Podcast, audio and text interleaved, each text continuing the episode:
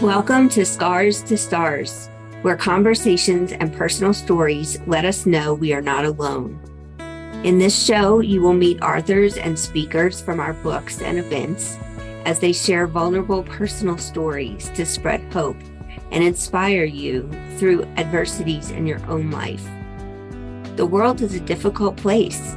You will find like minded people here with kind hearts and supportive souls. I am your host, Deana Brown Mitchell. I am a suicide survivor and the founder of the Realize Foundation. I am so glad you are here. Let's dig into this meaningful conversation.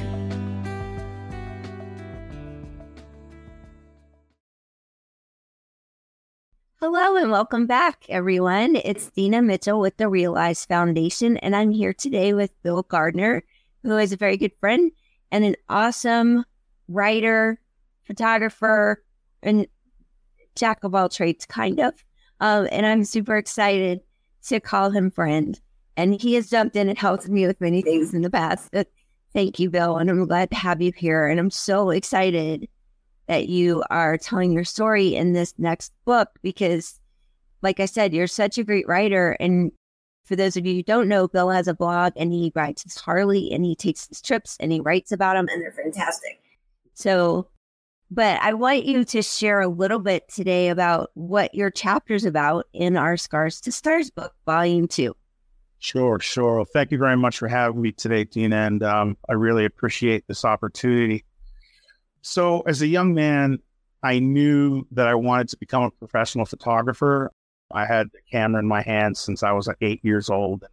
I wasn't allowed to go that route. And when I got older and was going to college, so I eventually became a police officer in my hometown of Worcester, Mass. And from the time that I was in the police academy, it just became very clear that I didn't fit into their mold. I solved problems using my head, my heart, and the law, while many of my peers did it through brute force and intimidation, treating the public like the enemy. So that began a 10 year period of me being blackballed, bullied, and treated like a pariah, which resulted in me suffering from some pretty severe anxiety, depression, post traumatic stress, and now obsessive compulsive behavior. And that's now been going on, you know, either being in that toxic work environment or suffering from these things for the last 28 years. But through burying myself into my hobbies, things like photography and listening to music whenever possible, riding my Harley all around New England, like you mentioned, um, looking for places to get iced coffee, ice cream, or goats. That keeps me grounded. That's awesome. You do, um, you know, I've been in several books, but I've never considered myself a writer. But when I read everything you write, even on Facebook and a post, it's just, it's, it's just so well written. So I feel like you have of innate talent for writing. Thank you. Thank you. Yeah, it's something that I just I developed late in life. When I was younger in school and in college, I didn't like writing at all. In fact, my writing wasn't very good. But somehow, as I got older and just started to experience things, I just developed this voice in my head that, um, like you said, it it comes and maybe it's Facebook. Maybe it was like writing things on Facebook, like you know, whenever it was, you know, 2008. So it's like 14 years ago that I joined. I think you know, and just re- the repetitive writing, writing, writing things and wanting them to be perfect turned into me being able to kind of extend and, you know, and write, you know, long periods of time and, and put things together pretty well. So, yeah. Well, you do a good job. Thank you. So, my other question for you is can you talk a little about your experience being part of the project with Scars to Stars or uh, what it was like for you to write your chapter either one you would like to talk about. Sure. Um, well, being part of the Scars to Stars project has been very therapeutic for me, for one. Um, you know, from listening to other people's stories of triumph, even after suffering from some very traumatic experiences. And, you know, I got to tell you, some of those experiences are just, I, I just don't, I can't imagine sometimes going through those. I mean, I've got my own stuff, but sometimes I read their stories and listen to their stories, and I just don't know how they do it or did it. But that and, um, you know, getting down on paper what my personal experiences have been has gone a long way to, you know, making me feel like a human being again and not just some, you know, discarded piece of trash like it felt uh, when I was in the police department. So the way you have it set up that, you know, we get together on a regular basis on Zoom calls together and we all contribute to the Scars to Stars Facebook page. We're, you know, we're always amongst like-minded folks care for and support each other. So that in and of itself is, um, it's just, it's very supportive and very therapeutic at the same time. Thank you for that, Bil. That's the intention. So I'm glad to hear that it, it has done that for you. And we, we're trying to figure out how we do more of that. And we are creating they're not quite ready yet, but we got we are creating some courses and we do have the Hope course that's free on our home web page. Um, and it's really, really just high level awareness of mental health and suicide prevention and how people can ask for help, but also how people can support someone. So that is available on our website. And we're we're creating a course around these books. So in 2023, we're going to have a course that's going to take a group of people through this whole process together for each book. And we, we really do bond. The people in each book have this bond now that, that is like, you know, we were, we did this thing together and we were in this group together and it's, it really is a supportive group, like Bil said. And, and you can always reach out. Sometimes the people that are closest to us in our life don't understand what we're dealing with and don't know how to support us. And so this community has has become that for a lot of people.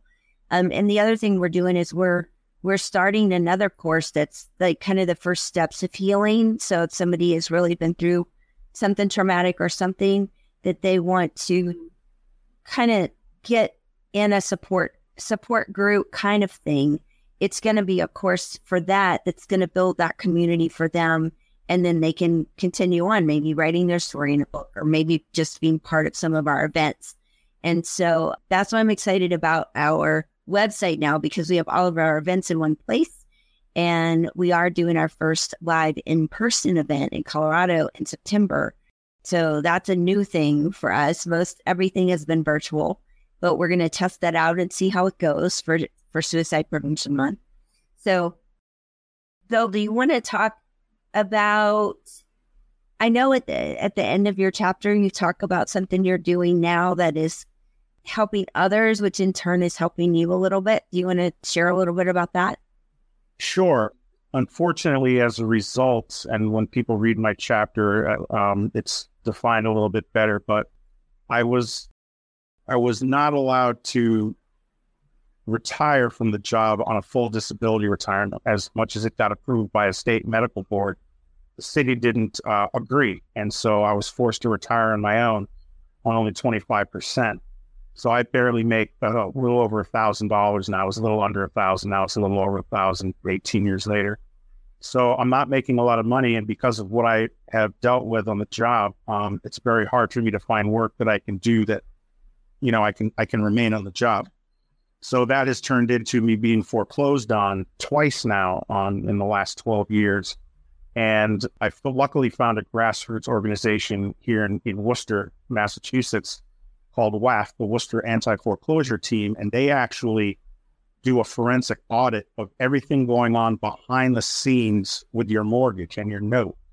And so when I was able to reach out to them, they found all of these illegal things that had been being done by the banks, like for the entire time I had my mortgage. So that that alone should have stopped them from foreclosing on me in the first place. So since then, I've been involved with WAF to go and do either you know outreach where we everything has to be posted by law if somebody's going to foreclose on you. So we reach out to those people, let them know WAF's existence, what we can do for them, and then when they're in the organization, um, we're able to go and do either protests at uh, foreclosures or event blockades, um, which is what you've been seeing a lot of me doing recently, where we go and to allow the resident or the homeowner time to let the court system take care of their situation when a real estate agent and the bank are trying to kick these people out. We go and form a blockade so that they can't do it and you know await the court to make their final decision Otherwise, we've had situations where people have, you know, left the house for one reason or another, come back and found a truck driving away with a six load of their stuff because they came in and emptied the house. And sometimes it wasn't taken to a storage locker; it was taken to a um, dump. So their stuff was lost. So that's what we do on a regular basis, and it, it actually is very harrowing for me. I, I, kind of go and I do and I support. Um, and you know, being a retired law enforcement officer, um, I'm kind of able to kind of anticipate and reflect on what constables are doing, you know, with us and be able to uh, to respond to that.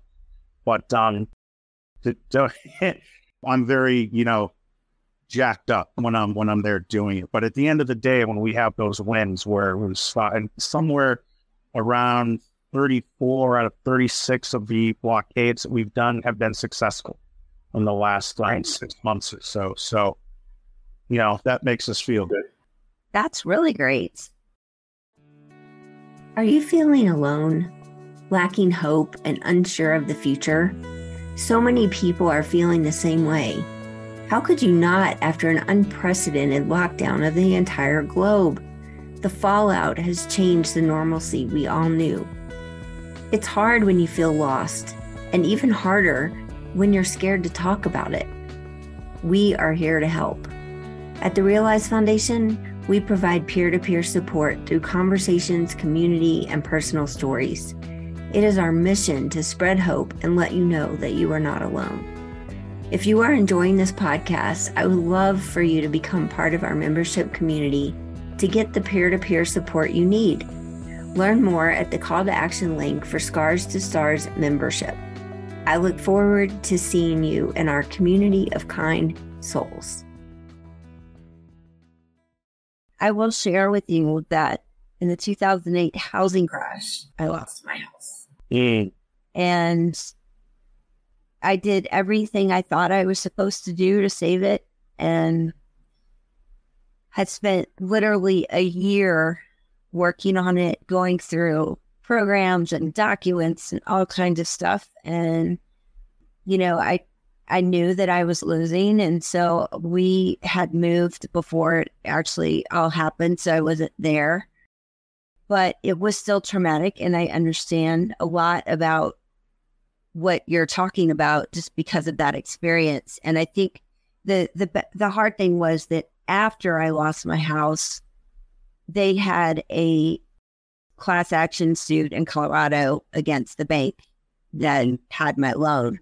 And so if I if I could have prolonged it, I could have been part of that and maybe saved it.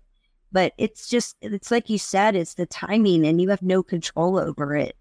And people are making decisions that change your life and they don't mm-hmm. even know you or understand the situation. It's it's really frustrating.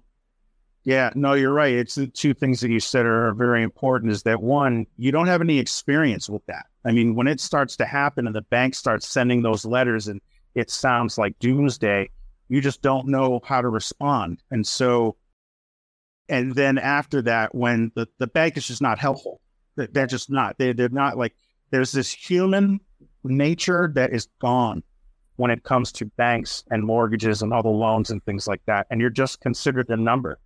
And, you know, I always say that if their attorneys that I've been dealing with for 12 years had put half as much energy into getting me my full disability retirement, we wouldn't be here in the first place. You know? Yeah, I agree with you. I think that, you know, I am a believer that God has a plan for my life. And I, I do believe that things had my life have happened for a reason. And it's taken me a long time to look back and really understand that. And some of it I still don't. But I also think that there are people in this world, in the work that I've been doing for the last two years, there are people in this world that have just gotten the short end of the stick over and over and over, and not because of anything they've done. And I can't, it's really hard for me to make sense of that in a lot of situations. And so, what I want people to know about the Realize Foundation, because the Realize Foundation is the one that puts these books together and starts these communities. And all of the proceeds from the books do go to the foundation. And so, what I want people to understand is that we are an organization that has a mission to reduce suicide rates through human connection. And I know that's very different than most of the other organizations out there. And the reason we're doing this is because of my own experience. And you can read about that on our website. But my theory is there are all of these different situations in life that get us to the point of suicidal ideation. And if we can create these communities and these books and these events where people can connect and find people who are going through similar things and can help each other, then we can save people from getting to maybe that point of suicidal ideation and in turn save lives. And so I just wanted to explain that because, you know, a lot of people in the world have organizations and programs to help reduce suicide rates. And in my opinion, whether this is popular or not, I don't believe it's working. The suicide rates have been rising for decades. They're not, it's getting worse, especially with the pandemic. It's getting younger and younger people are experiencing that. And we've got to do something different. And if that means that our resources or our community can help, then we want to spread the word as wide and, and far as we can. So that's kind of what we're about and why we are doing all this. But in the instance, you know, in the in the process, people are telling their stories of overcoming adversity. And it is, I can tell you that it's causing a ripple effect. It is saving lives. It's changing lives. It's getting other people feeling okay to talk about it and to reach out and ask for help or learn how to support someone in their life that needs it. And it's it's working. It's working. And I just can't wait until, you know, a year from now where we have our audience and our community is maybe three or four times bigger than it is now and we can reach more people because it's all about getting rid of the stigma and having the hard conversations. And once you can relate to someone either in a breakout room on a virtual event or in person or in a community like you're doing with the with the organization that you're helping with Bil forms these bonds of support with people that understand your situation and people no longer feel alone. And that's the whole key. So i'm so excited about you sharing your story because it is unique and it's different than than what most people think. But like I said, it's all of our stories that if we don't address and we don't get the support and help is what gets us to that really dark place. And most of us have been there. So I really appreciate you being vulnerable and sharing sharing your experiences. Thank you very much. Really appreciate it. I'm so happy you joined us for this conversation. My wish is that you found comfort and hope in your own unique situation. If you resonated with our message, please head over to therealizefoundation.org where you can apply to write your own story in one of our books. You can also download our 60 Ideas for Self Care on the resources page. I can't wait to hear from you. Until next time, you are not alone, you are worthy, and you are enough.